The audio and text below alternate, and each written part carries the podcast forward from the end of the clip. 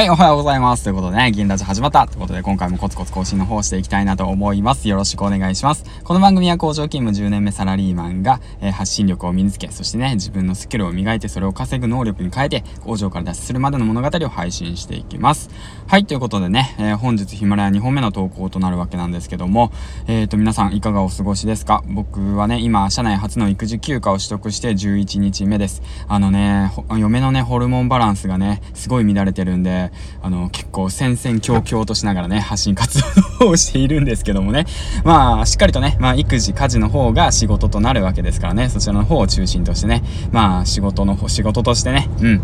まあ、仕事といっても、まあ、自分のやりたいことなんでね、うん、そういった形で、まあ、作業の方、うん、一日過ごしているわけなんですけども、やはりね、育児休暇を取得して一番何が大変かなと、10日、11日目で気づくことっていうのは、朝ですね。朝。朝がね、辛いですね。朝と夜か。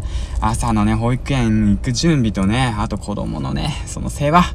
大変ですわ。あと夜ですね。夜泣き止まない。泣き止まないじゃない。泣き止まないね。泣き止まない。ほんと泣き止まない。で、寝る時間がね、だんだんずれていっちゃったりとかして、普段ね、まあ僕朝の4時から起きて作業の方してたんですけども、まあそれがずれてずれてね、まあ朝の6時とかになってしまうというわけなので、まあ仕方ないよね。うん。まあそれは仕方ない。ちょっとずつ変えていこうと思いながらね。まあ本日も2本目ヒマラの方をね、更新していきたいなと思います。よろしくお願いします。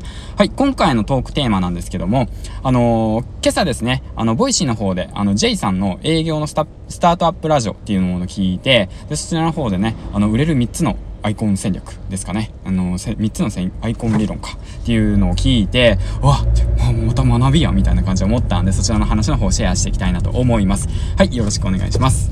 というわけなんですけども、うん、今現時点でね、まあ僕は、あの、いろんなプラットフォームを使って配信活動の方をしているんですけども、そこでね、あのー、まあラジオ、このヒマラヤもそうなんですけども、あのー、思うんですよ。あの、おすすめとか出てる人たちいるじゃないですか。おすすめだとかランキング上位にいる人たちっていうのは、なんか分かりやすくないですか？うん、わかりやすい。何がわかりやすいん？って言って話を聞くと、まあじゃあ例えばの話、アプリの方のヒマラヤで起動して上におすすめって出ますよね。じゃあ例えば、えーとそうですね、戦闘ラジオの T さんだったら、銭湯、ラジオ、女子。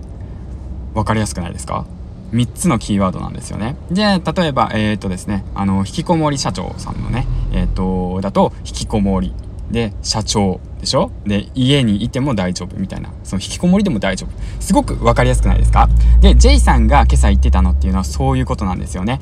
3つ。わかりやすくあなたを説明してみましょうよっていう話をね、されていて、うん、そういったものでね、戦略を練っていく。自分が求められているものは何だろう？っていうことを自分自身問いかける。で、それをね、3つのキーワードで、えっ、と、探してみてくださいっていうことを話されていて、あそうやみたいな感じになってね。まあ僕自身ね、いろいろとやっていて、結構バラバラしてるんですよね。だから今一度ね、ちょっと、あのー、気を引き締めてね、やっていこうと思って、そういった時に考えたのが、キーワードが僕自身ね、えっ、ー、と、育児休暇を社内で初めて取得だから、育児でしょ？で、あとまあポジティブでしょ？で、挑戦でしょ？って言って3つあるんですよね。いろんなことを挑戦している。で、育児休暇も取得してみた。そしてポジティブに毎日配信をするっていうことなんですよね。まあ3つ。まあ他にもいっぱい出てくるわけなんですけども、まあそれはね、ところどころ、あの、いろいろとね、挑戦してみて、やっぱりね、あれなんですよ。与沢さんの言ってた通り、やってみて、変えてみて。そうですよ。そうなんです。感じてみて、やってみて、感じて変えてみること。そちらがね、大切なのかなと思っております。だからね、